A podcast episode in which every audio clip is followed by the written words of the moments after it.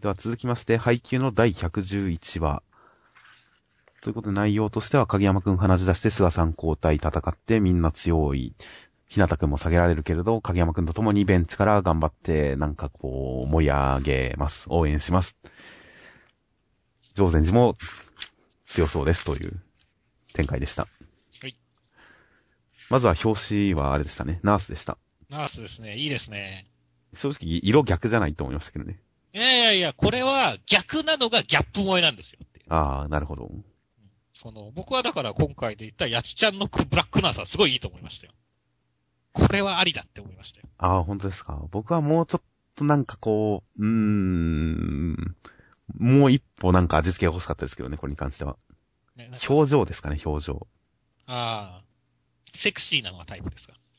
まあ明るいにしてももうちょっと何か、何かを感じさせる。もうちょっと艶っぽさのある明るい元気な表情とかだったらよかったかなと思ったりもしますかね。はいはいはい。まあ、手に持ってる道具はこれ、二人はこれで合ってると思いますよ。うん、清水先輩は注射。やちさんは温度計、体温計。うん、そうですね、体温計。いろんな測り方がありますからね。そうそうそう。果たして、はい。どこの穴でどう測るのかわかりませんが、やちさんはきっとこう、おてんば風に体温を測ってくれるんだと思いますよ。そうですね。ということで、ナース表紙は、まあ、相変わらず表紙のこのヒロインコスプレ、マネージャーコスプレシリーズは続けていってほしいですね。そうですね。次はどんなコスプレをしてくれるのか楽しみです。楽しみです。そして内容としては、やっぱり、影山くんは当然交代でした。うん。そして、まあそれは、留守は任せろ、ひなたくん。はいはい。でも交代。そんな気にしてなかったですけど、影山くんが戻ってきた後に、留守は任せろじゃなかったのかって言われてるのを見て、ちょっと面白かったですよ。俺は最初のこのすぐに交代された時点で面白かったけどね。はいはいはい。ひなたくんつって言って言ったばっかなのに。まあこれはチームとしてのセリフですから。うん、この菅さんの、やっぱ雰囲気いい感じはいいですね。いいですね、菅さんは本当に。まあ人間感。先輩に任せなさいっていうのをっていうところから、最後の方のねシンクロ攻撃でなぎ払えって感じっていう。それは誰にも伝わらないと。いや、俺はすごい伝わったけどね、これ。ああ、そうですよね。わかるよ、菅さんつってって。まあ、早すぎないことを祈ってますが。ちょっと上禅寺はもしかしたら早すぎるのかもしれませんね。そうだね。腐ってる可能性はありますよ。あと今回注目はやっぱ伊達か、伊達子青根さんですね。そうね。この、チームメイトからも突っ込まれる喋ったっていう。喋った。どんだけレアなんだっては思いますが、青根さんはいい、可愛いキャラだなと思いましたよ。うん、まあ、解説力に関してはちょっとやっぱ配給、この辺の観客席の解説力に関して言えばやっぱ全然黒子のバスケにはまだかなわないですけどね。うん。青根さんも頑張ってもうちょっと弁が立つようにしてくれないと。そうだね。いや、でも、短いながらもいい解説ですよっていう。まあ、あくまで次に試合、伊達子を果たして生き残るのか、それともかませとなって違う競合に敗れてしまうのかわかりませんが。うん、まあ、ちょっと青根さんは印象づいたんで、今後の展開気になりますからね。伊達子どうなるかっていうのは。そういう意味で次の展開の引きにはなってるかと思います。なったすね。ということで、上禅寺シンクロ攻撃と、この試合なんかあんまり苦戦してる感じもなければ、圧勝してる感じもなく、駆け引きしてるって感じもそんなになくて、純粋に実力で戦って競ってる感じがなんかいまいち盛り上がりきらないので、うん、うん、うん。どういう展開になるのかはわかんないんですけどね。そうだね。なんかトラブルが発生するか、もしくはなんか、新技決まって圧倒したりとかでもいいのかもしれないです。うん、では、続きまして、ニセ恋の第124話、えー、つぐみちゃんはポーラさんと潜入任務に就こうとしたところで、ポーラさんがなんかドジっこしちゃって先生離脱したんで、たまたま通りがかったラックンを巻き込んで潜入しました。女性の格好をして任務を遂行します。という話でした。はい。この前半やばいね。前半でどこまでですか？えっ、ー、と、とりあえず乗り込むまでですね。まあ、ラク君登場はギャグですよね。ラク君登場ギャグですよね、これは。そうだね。なんだろうね。たまりにも展開が多いすぎて、えー、えー、っていう感じだったね。いや、まあ僕は普通にラク君登場した瞬間にプって笑ってそれっきりですよね。はいはいはい。笑ったのはそれくらいですけど、でもまあ、個人的には楽君一人で釣りしてることに関してちょっと、なんかなーって思いましたけどね。うんお前そんな気楽な立場でいいのかって思いました。誰か誘いをせめてって思いましたけど。いうん。いやいや、楽君は一人になりたいんですよ、きっと。こう大変だから、毎日が。や、なんか、最近、最近始めて面白くてって言って釣りにハマってる、一人ず、一人での釣りにハマってる楽君っていうのは正直ちょっともう、ちゃんとしろお前って思いましたけど。真面目にやれって思いましたよ。そう、そんなことしてる場合じゃないっていう感じですからね。真面目に恋愛やれって思いましたけどね。イラッときましたよ、ほんと。そして、中では、まあ、えー、つぐみ七変化の展開と。そうですね。まず、ポーラさんの衣装がツンツルテン。ツンツルテンって今の小学生に通じるんですかね通じないんじゃないですか。僕も正直思い出しましたもん。ツンツルテンってなんだっけと思って。あ、サイズが、サイズが足りてないことか。っては思いましたが。たまに小見先生は言葉遣い怪しい時がありますよね。うん。子供に通じなそうな言葉たまに使いますよね。具体で思い思い出せないですけど。そして、ドレスに着替えるつぐみさんと。うんちょっと別人すぎて、あんまり、あれでしたけどね。そうなんだよね。まあ、別、つぐみはでも毎回なんかこういう格好すると別人になるよねっていう。いやでもなんか、ラク君のデートを追跡した時の格好、なんかロングのビッグつけてっていうのはまだなんか、僕の中ではつぐみと一致したんですけどね。うん今回はちょっとつぐみっぽさが全く感じられなかったんで、あんまりグッとは来なかったです。うんあと、カラー版が今回、そういえば今回全く話題に出しませんでしたが、今週もなぜか週刊少年ジャンプ、紙の雑誌と同時にデジタル版が同日、同日発売してたんですが。うん。で、今回は、ナルト、ニセ恋、黒子のバスケがカラー配信だったんですが、今回のニセ恋、これもカラー配信で、ドレスの色が薄すぎて、あんまりちょっとどうかなって思いましたよ。ああ、濃い色じゃないんだ。濃い色じゃないんですよ、これ。グラデーションで肩のあたりは肌色に近い黄色で、下に行くにつれてなんか青みがかるみたいな感じで、薄いんですよ、色が。濃い色の方が似合いそうなのにね。これ結構そういう色だと思ったんですけどね。うん。ということで、カラーの方でもあんまりグッときませんでした。ちょっと残念です。いや、つぐみちゃんはでもやっぱ男っぽいものよりも、今回のツンツルテンみたいな、こう、服じゃ、ツンツルテンの服とか、こうポーラちゃんが着てるみたいな、はいはい。こう、なんだろう、ちょっと、女っぽいというかね。フェミニンな。うん衣装の方が僕は好きですよ。可愛くて。まあ、その方がギャップを際立つ感じはしますね。まあ、来週はバニーですよ、バニー。いや、バニーですよ。いや、バニーは楽しみですね。そうですね。ついでにラク君もバニーになってくれと思ってますからね。そうなんですか？え、なんだろう。僕はほら別にトラブルの理と女装会とかも結構楽しんでた人間なんで。ああ、なるほど。うん。もうラク、ラク君もちょっと頑張ってほしいなと思ってますよ。なるほど。え、やばい方の、あれじゃないからね。僕は全くそんなことは興味ないんで思いませんが。まあ、ニセコは基本つぐみ会のエピソードはあんまりこう、うん。あんまり僕は、うん、あんまりピンとこないなって毎回思いますね。そうですね。なんかやっぱ、やっぱヒロインとしてのこはいの、格じゃないですけどもね。がちょっと一一ランク下ですからねあれですね、発明エピソードはいいんですよ、まだうん。発明品エピソードはまだいいんですけど、なんかポーラと絡んだりとかの暗殺者エピソードはいつもピンとこないんで、はいはいはい。今回もあんまりピンときてないんで、うん。来週、何かつぐみの新しい一面が見れたらいいなと思いますよ。そうですね。では続きまして、銀玉の第495話。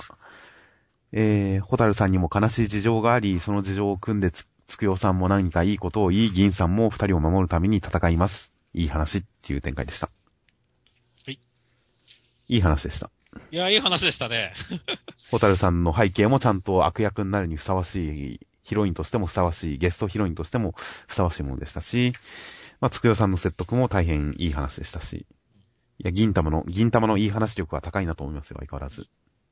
そうそう、このギャグを畳み込んで、ちゃんといい話もできるっていう密度濃いですね、銀玉は。そうですね。で、ちゃんとた、ちゃんと畳み切るしねっていう。はいはいはい。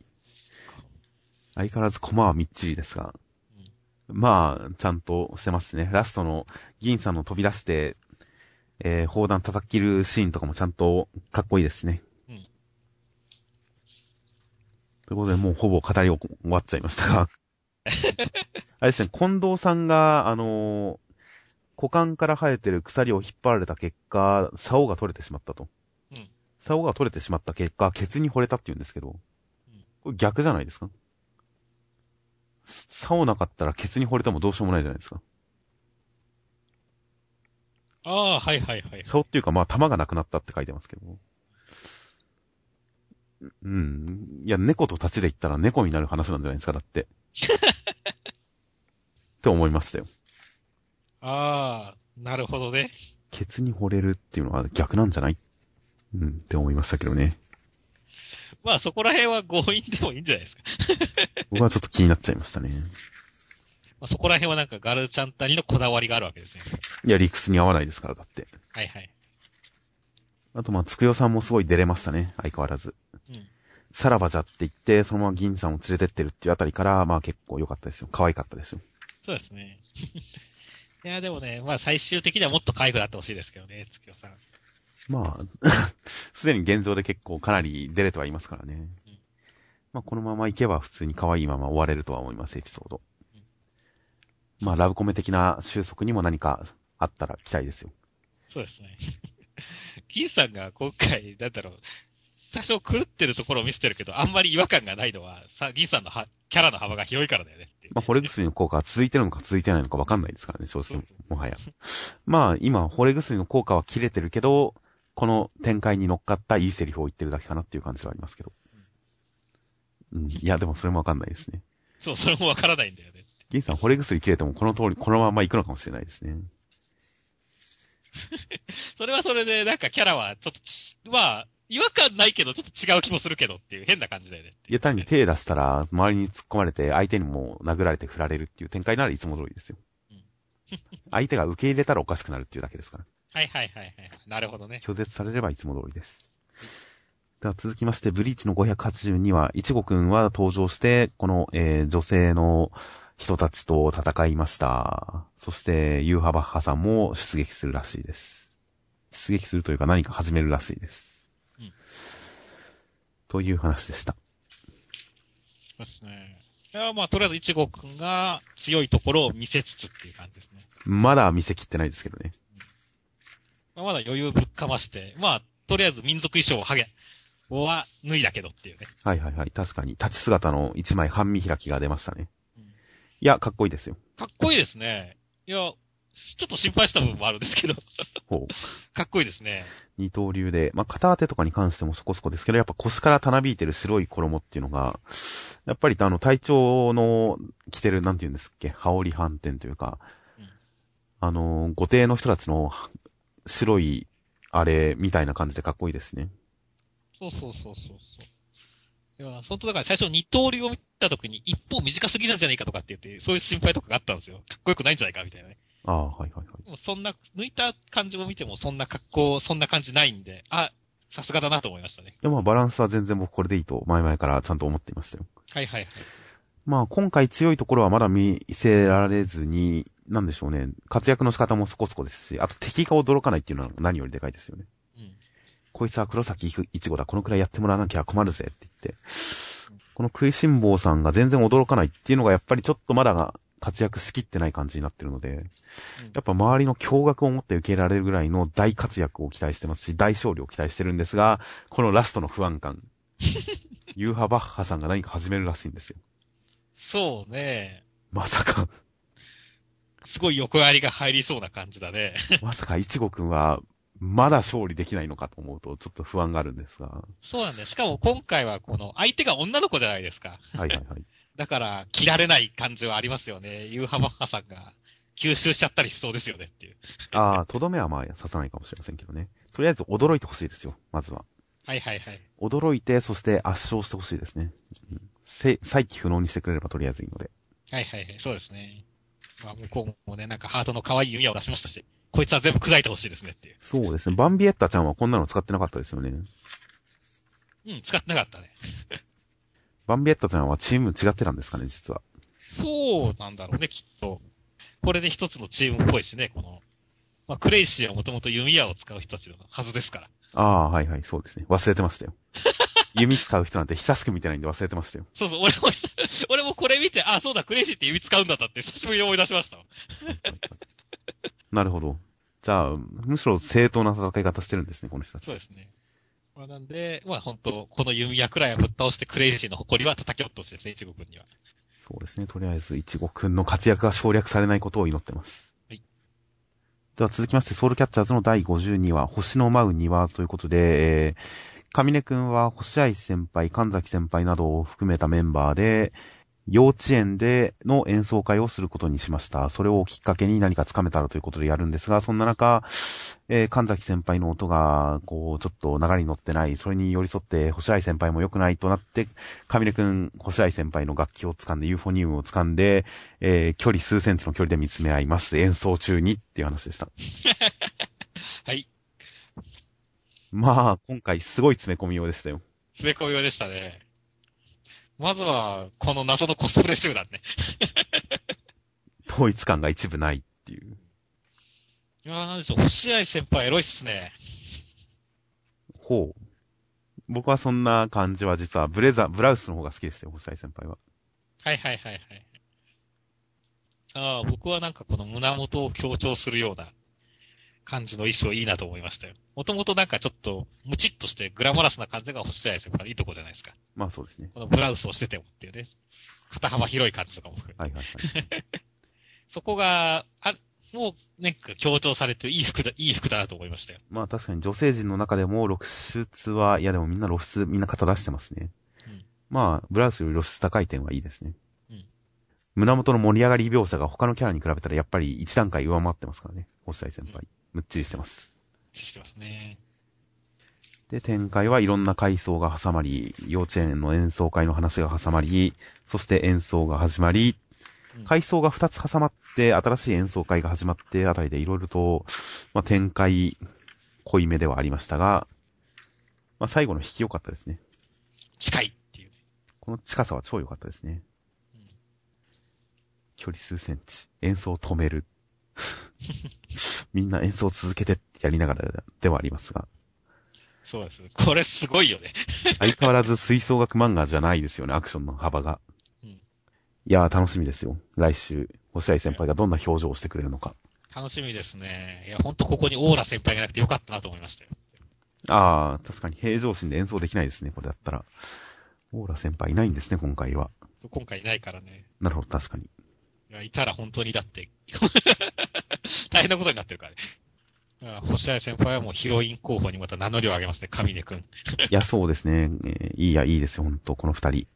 うん、神崎先輩もこの衣装すごい似合って可愛いですね。いいですね、神崎先輩。合ってますよ。後半の挙動ってる表情はひどいもんですが。そうですね。結構厳しい表情が多めだった星合先輩、神崎先輩のこの二人の可愛さ再発見という意味でもかなりいい展開だと思いますよ。うん、助けてあげたい感がより増しましたよ、これで。そうですね。ということで、本当、来週、星合先輩に期待です。はい。では続きまして、えー、ジャンプコミック1巻6月4日発売のイリーガルレア第、えー、16話、アクセルさんと川崎さんは、希少種犯罪対策課に依頼をしてきたケット C さん、大富豪の商売上手のケット C さんの護衛につきました。そしてケット C を狙うのは、マーダックさん直属のハンターの一人である、マタギの青賀さんでした。という展開でした。とりあえず、川崎さんが今回もいてくれるらしくいいんで、よかったです。安心しました。いや、もう川崎さんは完全に、あの、主役でしょ。まあ、完全にバディものの形になりましたね、イリーガルレアは。うん。アクセルさんと、本当川崎さんが常にいるっていう展開ですよ。そうですね、この二人。屋上の遊園地で、こう、二人で、気だるい感じにベンチに座ってる感じとかもいいですね。うん。この男二人暇を潰してる感っていうのはいいですしね。このバディ感の高さはなかなかいいです。いいですね。そしてちょっと短美な感じのケット C さんも出てくると。その後のページの なんかこう、汚いスティーブ・ジョブズはちょっと面白かったんですけどねなんでこんなに冷え濃いんでしょうね。なんだろうね、シーバー先生にはジョブズがこう見えたんじゃないですか。いやいやいやなんかのイメージが組み合わさってるんですかね。まあ、内面を映してこのデザインなんだと思いますけど。うん、まあ、この汚さはすごいですよね。汚いね。ちょっとワーダックさんがね、あの、セクシーなことやってるのはちょっと俺ポイント高かったですけどもね。足の組み替えですか、うん、このさりげなくやってるってのはね、いや、いいな、いい、いい演出だなと思いましたよ。なるほど。このおっさん確かにどういうつもりでこのブサイク感を出してるんでしょうね。うん 不思議な。不思議ですね。まあ、最終的にはなんか、アクセルサーあたりにボコボコに殴られてほしいですけどね。これだけ、まあブサ、イクだと。前回のオークションを主催して、そのエピソード中で逮捕されたあのおっさんもすごいもう化け物じみたじじいでしたからね。なんか、悪いことしてる人はマダックさん以外ブサイクっていう方向で行くのかもしれません。そうだね。そして次のページではコーディネートされた二人のおしゃれと。うんなんかこの、ここまですごいジョジョっぽさを感じましたよ、僕は。感じたね。俺も感じましたよ。この縦線のこの入れ方とかも含めてね。そうですね、縦線の入れ方、説明の付け方、吹き出しの付け方、効果、効果音というかうん、書き文字、バーンね。ポーズ、いろいろ含めてなんかジョジョ、徐々にありそうな感じだなって思いましたよ、すごく。そうね。いや、好きな演出ですよ、これ。まあそうですね。おしゃれに関しては結構無難な感じで、やりすぎたおしゃれとかじゃない点は、まあそうきたかって感じはありますけどね。うん普通にかっこいいのを狙ったんだなっていう。そうだね。まあでもちゃんとこれがね、この目端が効くっていうのにちゃんとね、あの、繋がってますからね。はいはいはい。納得ですよ。ということで、こういう小ネタもまあ面白いですね。情報量は邪魔にならない範囲で結構濃いめに入れた方がやっぱり面白いですからね。そうですね。そして、今回、そんなケット C さんを、なんか結構印象のいい感じのケット C さんを狙うのは、またぎの青賀さん。またぎだったんですね、この人。またぎですか。またぎですよ。日本にもまだ残存してますからね、またぎは。してますからね。きっとなんか、あれじゃないですか？またぎの人から感謝状が届いたり。もしくはクレームが来たりするんじゃないですか？これ。クレームまたぎ。業界から。うん、これどういう扱いになるのか？なんかゴルゴ13みたいなスナイパー扱いになるのかね。あと、やっぱ自然との調和感じゃないですか？山を移動したり、隠れたりがすごい得意ってなるんじゃないですか？スカシ、スカシティ、街の中じゃないですか。しかも相手はデパート、真ん中のデパートにいるんですよ。そうなんですよね。これどっかやっぱシチュエーションを変える展開なのかな？山に持ってく展開なのかなとも思うんですが、川崎さん、アクセルさんだけならともかくとして、ケット C さんは山に行くってなかなか難しいですからね。うんなんでしょう、ご当地ラー油の入荷とかに行ったりするんですかね。うー、どうすんだろうね。まあ、そのあたりもね、どういう作戦で来るかってちょっと楽しみですね。まあ、またぎっていうのはどういう風に発揮されるのか楽しみです。はい。では続きまして、こち亀の、えーバブルフットボール会でした。はい。バブルフットボールというのを頑張ります。バブルスポーツを、えー、どんどん普及させて、りょうさん賞金目当てに大活躍という話でした。そうですね。いや、全然知らなかったですね。こんなのあるんですね。僕も知らなかったですね。まあ、ふどう考えても自分で出れると思うんですけどね、作りとして。うん。少なくとも出。れないと不便すぎるもんね、いくらなんでもそうですよね。これ足元どうなってるかわかんないですけど、この作りだと多分普通に脱げますよね、上に。うん、多分そういう仕様に見えるけどね。はいはいはい。でもまあ、こち亀ですから、当然脱げなくなるんですよ。そうだね。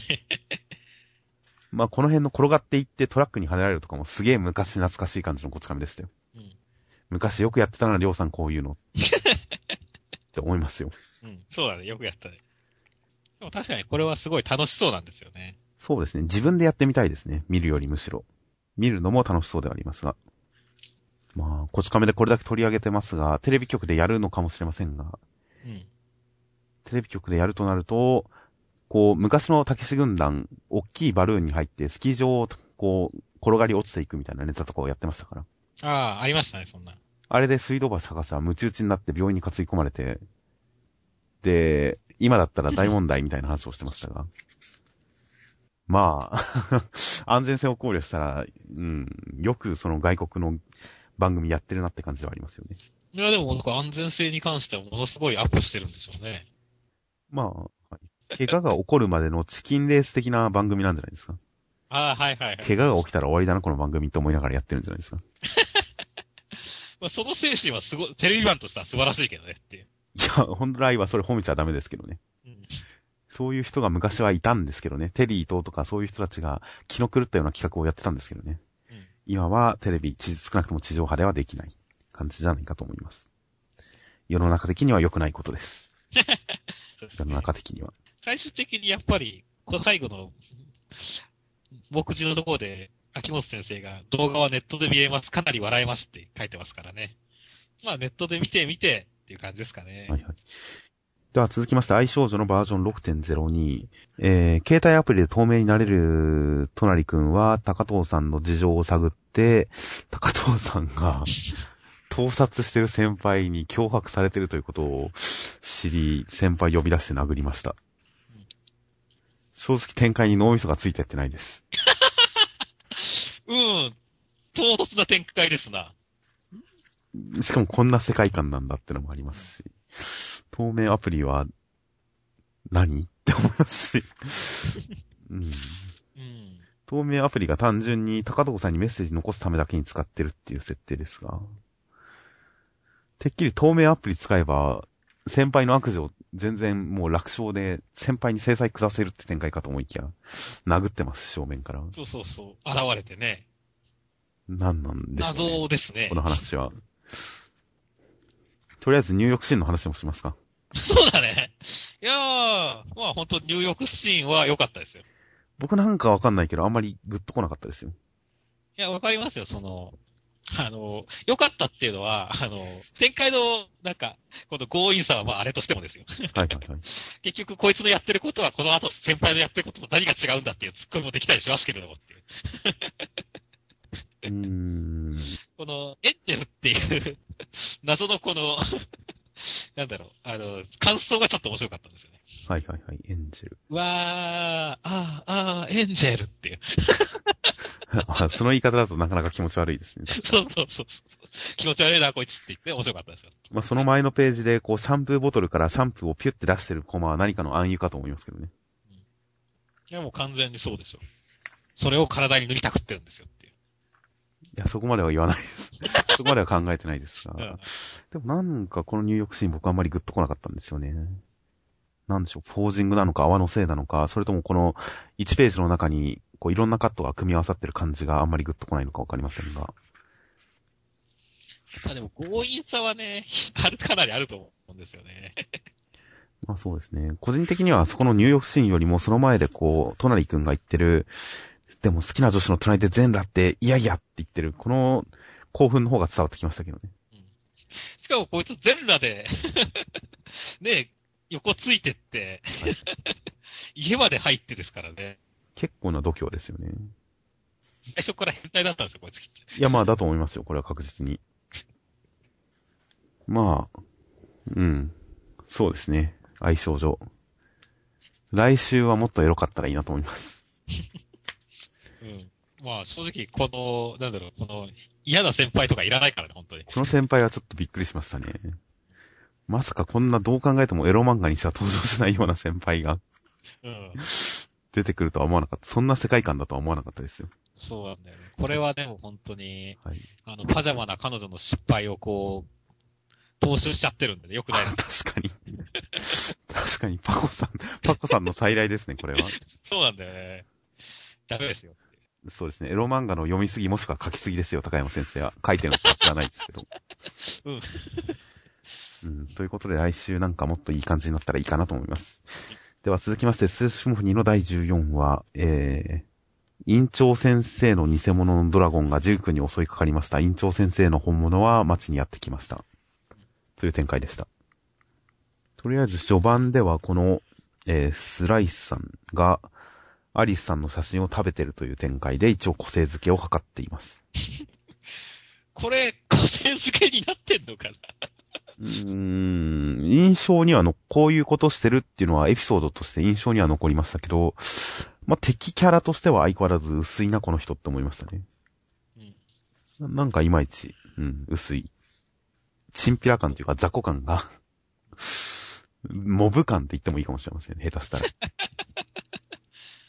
そうね。なんか薄いんで、悪役はやっぱりもっと別の人が出てくるんだろうなって思いました。ドラゴンさんなのか、院長先生なのかはわかりませんが。そうだ。まあ、横にいるキャラとしてはね、それなりにいいキャラだと思いますからね。うんうんボスではいてほしくない感じはありますね。そうですね。まあ、このスライスさん、前回のあの、アリスが始末書を送ったトレーラー護衛の件っていう形で前回のエピソードの話を持ち出しますが、これに関する、これに関する話はちょっとメタな感じがしましたけどね。はいはい。騎兵学者と対立しといて最後は仲良しこよしで雇い主をぶっ飛ばしたんだろう。自分らはほぼ無傷で対立の後腐れもなくな。雇い主の自業自得はいえ、とんだ茶番だ笑っちまうって。世界は本来茶本来茶番であるべき。深い闇も裏もね、あっさりそこが見える世界こそ平和ってもんだ。つまり、それまで前回のエピソードを読んでる時の読者の視点をこうやって持ち出してる感じではあるんですよね。そうだね。で、前回まではその話、そのエピソードまでは、読者はこのステルスシンフォニーっていう漫画に裏がないと思って平和な世界だと思ってで読んでるっていう、それを指摘してるんだと思うんですが。実際あの時のエピソード、え、あっさり終わったな。これで終わり、これでまとめていいのっていう話だったじゃないですか。そうだね。それを考えると、このセルフツッコミ滑ってる感じがするんですけどね。ああ、うん。まあ、本来、なんでしょうね。まあ、メダカボックスとかで、熊川くんとか安心さんがよく、この漫画そろそろ最終回だぜとか、うん。なんか引き伸ばし展開はなんたらかんたらみたいなセルフ発言をしたりしてましたが、うんこの人の発言もそれに類するものだとは思うんですよ、実は。そうだね。ただその仕掛け、一種のジョジュストリック的なのがあんまり成功してない感じがしてるんで、うん。ちょっと滑ってるな感がそういう意味であるんですよね。はいはい。でもまあ、なんでしょう。分かってやってることなんだなっていう確信が持ってた点では、うんまあ得られるものもあったかなとは思いますね。はいはい。そうですね。まあ、どういうふうに、まあ、ひっくり返してくるのかっていうところではありますけども。まあ、院長先生も偽物でしたしねっていう。まあドラゴンがはっきり襲ってきたと。何かドラゴンがなんかあれですよね、何百年目に戻ってくるっていうエピソードが今展開してるんですよね。そういうことなんだよねっていう。むしろここで、あ、やっとドラゴン関わってくるんだって思いましたけど。むしろもういるんだって思いましたけどね。そうそうそうそう。で、院長先生も片目がドラゴンっぽいといううん。ことなんですよね、おそらくは。そういうことだよね、これは。うん、院長先生も女の人だったということが、若い女の人だったということが明かされました。これも一種のジョジュストリックでした。そうだね。だけど、こっちとしては、印象先生初出だからね。こう誰ですかに全く驚きがなかったのがあれだったんですけど。まあでもこの展開、この登場に関して僕はこの女の院長先生に関してはどんな人なんだろうっていう興味は少なくともスライスさんに対するよりは持ちましたよ。そうですね。まあ、本当にそれがジグ君の翼にも関わってくる話ですからね。まあついに現るってほどついに感はなかったですが。そうなんだよね。うん。でもまあ、興味は湧いたキャラなので、今後の扱いに関しては期待してますよ。そうですね。まあ、まあ、どういうふうに話が広がっていくか楽しみです。いいキャラだったらいいなと思います。はい。では最後に目次は何かありましたか？そうですね。富樫先生が、もうだいぶガタが来てるそうですが。いや、僕らは忘れてましたよ。真のネガティブコメント使いの持ち主は、富樫先生だったんですね。そうだね。打ち切り漫画家のコメントがネガティブとかそういうレベルじゃなくて、富樫先生は常にネガティブでしたよ、そういえば。今週も大変お待たせしてしまいも、大変お待たせしてしまいすいません。だいぶガタが来てますが、なんとか頑張ります。不安を煽られる。しかも読者の罪悪感まで刺激しますからね。うん俺はガタが来てるんだけど、お前らのために書いてやってるんだよ、みたいな。読者の罪悪感まで煽るこのコメント。真のネガティブですよ。本当だよね。ということで、富樫先生のコメントからはこれからも目が離せないですね。目が離せないよね。本当にあとはまあ、椎橋先生に関する藤巻先生のコメント。コメントがなんか主人公の影響か、キザ度上がってんなと思いました。椎橋先生は。っていう。この二人の力関係は何なんでしょ うね。急にディスってますよ、なんか。うん。いやー、これ、それも急にディスってるからびっくりしたんだよね。なんでしょうね。どっかで椎橋先生からの返信がないか楽しみですよ。そうですね。来週、再来週あたり、期待ですよね、この。今ど週今週椎橋先生そんなキザっぽくないですしね。ブラジルワールドカップは絶対現地に観戦行こうぜなんて話をいろいろな人とした記憶がありますってことで、おそらく連載を持ってない時期にそういう話をしたけど、連載持ってるからもういけないってことだとは思うんですが、そ。そんなキザじゃないですからね。そうそうそう。キザっていうなら今回麻生先生の方がキザですからね。そんなわけで一眼レフを買いました。さて、今日はどんな景色を切り取るか相棒っていう。こっちですよ、キザは。キザはこっちだね。まあ、ギャグとしてですけど、こっちは。ということで、カメラネタもしかしたらもっと続くのかもしれません、麻生先生。来週あたりには飽きてそうだけど。いや、飽きたら飽きたでそれをネタにするんじゃないですか。うん、カメラ？え、どこだっけ？あそこで埃被ってたかな？みたいなコメント来るんじゃないですか。もしくはツイッターに写真上げていくのかもしれません、これから。ああ、そうしたら楽しみですね。あとは今週ゴジラに関するコメントが同時並行で載りました。ナルトの岸本先生、ゴジラがアメリカで大ヒットしているとのことを日本公開が超待ち遠しいです。そしてステルスシンフォニーの、えー、成田良吾先生、ハリウッド版のゴジラが楽しみで、原点を一作目から順に鑑賞して、したりしています。ということで、ゴジラ、大変なニュースになっていますからね。そのタイミングでのコメント撮りだったのでしょう、おそらく。そうだね。ゴジラ、面白そうですからね。そうですね。今年のオープニング興行収入成績第1位ですからね。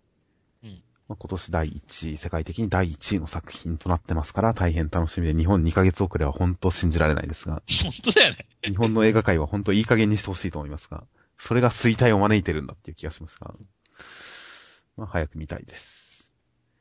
あともう一つ、高山先生のコメントも気になりました。愛少女の高山先生、担当さんに連れられ夜の街で打ち合わせしますが、怖い、慣れないです。夜の街、怖いどこで打ち合わせしてるんですかね？キャバクラですか？いやもう、そうでしょ。こんなとこ来たことないのにっていう。まあ、銀座のクラブか何かわかりませんが、もう、あれですね、編集部はヤクザみたいな人たちばっかりだって言いますからね。うん、そうね。なんか昔の手塚治虫物語、チャンピオンとか見るとヤクザばっかだからね。まあきっと夜の街に連れ出され、もっとエロい漫画を描けと脅されてるんでしょう、高山先生。それはちょっと高山先生燃えますね。いや、行き過ぎないことを祈りますよ。ほどほどのエロが大事ですからね。うん、大事ですね。他は何かありましたか？あと、空知先生のコメントがちょっとほっこりしましたね。ほう。銀玉の空知先生、篠原伊達先生に北京ダックをおごってもらう。アシスタント時代カップ麺三昧だったのにすいません。いや、愛されてるじゃないですか、空知先生。そうですね。篠原先生が空知先生の、あの、アシスタントだったっていうのはコラボ漫画もしょっちゅうやってたりして印象深いですが、伊達先生、あ、伊達先生何の先生かって一瞬思いましたが、この間まで東京ワンダーボーイズをやってた伊達先生ですね。ほう、師匠におごったんですね、北京ダックを。連載始まったからおごりますよつって言って。ほっこりし、ほっこりしますね。ほっこりしますね。ぜひコメントでまた絡んでほしいものです。椎原先生、達先生。で、来週は関東から表紙はアニメ化決定記念キャラクター人気投票結果発表のワールドトリガーです。果たして1位は誰なのか。正直、かなり予想がつかないです。予想つかないね。でもやっぱゆうまくんなんじゃないかなと思うけど。ゆうまくん、ゆうまくん、おさむくん、じんさん、ちかちゃん。がどう並ぶかですよね。どう並ぶかだね。それ以下が本当読めないからね。誰来てもおかしくないからね。意外なところで風間さん2位とかあるかもしれませんけどね。いろいろ楽しみです。結果発表。アニメ情報もあるかもしれません。あとはセンターカラー、大人気の例センターカラーニセコイと、えー、ラフスケッチオールカラー両面ポスターセンターカラー。ほう。なると。ちょっと変わったセンターカラーみたいです。あともう一本はサイレンの岩城俊明新作読み切りセンターから47ページ。えー、式神トワイライトデイズという読み切りがセンターからです。サイレンの、そして見える人の岩城先生が帰還ですよ。帰還ですね。自称美少女名探偵の元に謎の少年が現れ、ちょっと見える人感を思い出しますけど、どうなんでしょう？うん。前回のなんか、夢みたい、夢の話みたいなのはちょっとあんまり、わけがわからなかったんですけども、今回は期待してますよっていう。そうですね。なかなか、こう、独特の素朴な面白さのある漫画ですからね。うん、派手ではないですが、素朴な面白さの、素朴な良さのある漫画を描きますんで、まあ楽しみです。あとは、増ページが新連載第3、新連載第3回大増23ページ、日の丸相撲。そしてジャンプコミック5巻発売直前大蔵23ページソウルキャッチャーズとなっています。ちなみにニセ恋のあらすじは、球技大会で同じチームとなったダクトチとゲガということで、つぐみはどうなったって話になります。いや、もう、だから、突然球技大会が始まるんです、ね。突然球技大会が始まるんです。いや、きっとあのクルーザーに千棘がやってきて、その場で球技大会が始まるんですよ。なるほどね。別に学校の球技大会とは言ってないですかなるほどね。余興であるわけね。ということで、球技大会も楽しみです。来週28特大号は6月9日発売255円になっております。はいでは、お疲れ様です。はい、お疲れ様です。